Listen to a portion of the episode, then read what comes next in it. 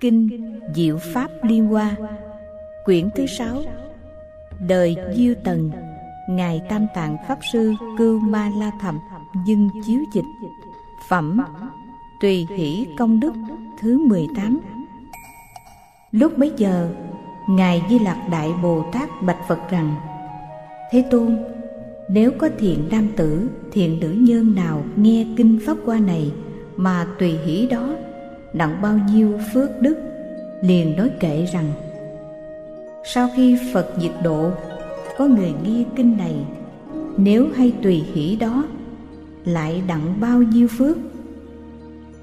Khi đó, phật bảo ngài di lặc đại bồ tát rằng, a vật đa, sau khi như lai diệt độ, nếu có tỳ kheo tỳ kheo ni ưu bà tắc ưu bà di và người trí khác hoặc lớn hoặc nhỏ nghe kinh này mà tùy hỷ rồi, từ trong pháp hội ra đến chỗ khác, hoặc tại tăng phường, hoặc chỗ vắng vẻ, hoặc thành ấp, đường xá, xóm làng, ruộng rẫy, đem pháp đúng như chỗ đã nghe mà vì cha mẹ tôn thân, thiện hữu tri thức, tùy sức diễn nói. Các người đó nghe rồi tùy hỷ lại di chuyển dạy người khác người khác nghe rồi cũng tùy hỷ chuyển dạy xoay dần như thế đến người thứ năm mươi. A vật đa, công đức tùy hỷ của thiện nam tử thiện nữ nhân thứ năm mươi đó. Ta nay nói, ông phải lắng nghe. Nếu bốn trăm muôn ức vô số thế giới có sáu đường chúng sanh trong bốn loài sanh, noãn sanh, thai sanh, thấp sanh quá sanh, hoặc có hình, không hình có tưởng, không tưởng. Chẳng phải có tưởng, chẳng phải không tưởng. Không chân hai chân bốn chân nhiều chân tất cả trong số chúng sanh như thế. Có người cầu phước tùy theo đồ ưa thích của chúng, muốn đều cung cấp cho đó. Mỗi mỗi chúng sanh, cho các trân bảo tốt, vàng, bạc, lưu ly, sa cừ, mã não, san hô, hổ phách, đầy cả diêm phù đề và voi, ngựa, xe cộ, bảy báo làm thành những cung điện lầu gác, vân vân. Vị đại thí chủ đó bố thí như thế đủ 80 năm rồi mà nghĩ rằng ta đã ban cho chúng sanh những đồ ưa thích tùy theo ý muốn. Nhưng chúng sanh này đều đã già suy tuổi quá 80, tóc bạc, mặt nhăn gần chết chẳng lâu. Ta phải dùng Phật Pháp mà dạy bảo dìu dắt chúng liền nhóm chúng sanh đó tuyên bày pháp giáo hóa, chỉ dạy lợi ích vui mừng, đồng thời đặng đạo tu đà hoàng, đạo tư đà hàm, đạo a na hàm, đạo a la hán dứt hết cả hữu lậu.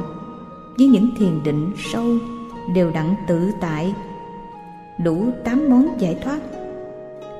Ý ông nghĩ sao? Công đức của vị đại thí chủ đó đặng có nhiều chăng?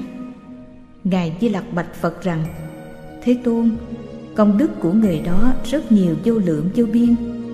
Nếu vị thí chủ đó chỉ thí tất cả đồ ưa thích cho chúng sanh Công đức đã vô lượng rồi Huống làm cho điều đặng quả A-la-hán. Phật bảo Ngài Di Lặc Nay ta đành trẻ nói cùng ông Người đó đem tất cả đồ vui thích thí cho sáu đường chúng sanh trong bốn trăm ức vô số thế giới lại khiến đặng quả a la hán công đức của người đó, đặng chẳng bằng công đức của người thứ năm mươi kia, nghe một bài kể kinh pháp hoa mà tùy hỷ trăm phần. Nghìn phần trăm, nghìn muôn ức phần chẳng bằng một phần, nhẫn đến tính, đếm, thí dụ không thể biết được. A vật đa, người thứ năm mươi như thế, xoay dần nghe kinh pháp hoa công đức tùy hỷ còn vô lượng vô biên a tăng kỳ. Huống là người tối sơ ở trong hội nghe kinh mà tùy hỷ, phước đó lại hơn vô lượng vô biên a tăng kỳ, không thể sánh đặng a vật đa, nếu có người vì kinh này mà qua đến tăng phường hoặc ngồi hoặc đứng, trong chốc lát nghe nhận, nhờ công đức đó chuyển thân sanh ra đặng, voi, ngựa, xe cộ kiệu cán bằng trân bảo, tốt đẹp bực thượng và đặng ở thiên cung. Nếu có người ngồi trong chỗ giảng pháp, sao lại có người đến bèn khuyên mời ngồi nghe? Hoặc di chỗ cho ngồi, công đức của người đó chuyển thân đặng chỗ ngồi của đế thích, hoặc chỗ ngồi của phạm dương, hoặc chỗ ngồi của chuyển luân thánh dương. A giật đa, nếu lại có người nói với người khác rằng có kinh tên pháp hoa nên cùng nhau qua nghe. Liền nhận lời bảo nhẫn đến nghe trong giây lát.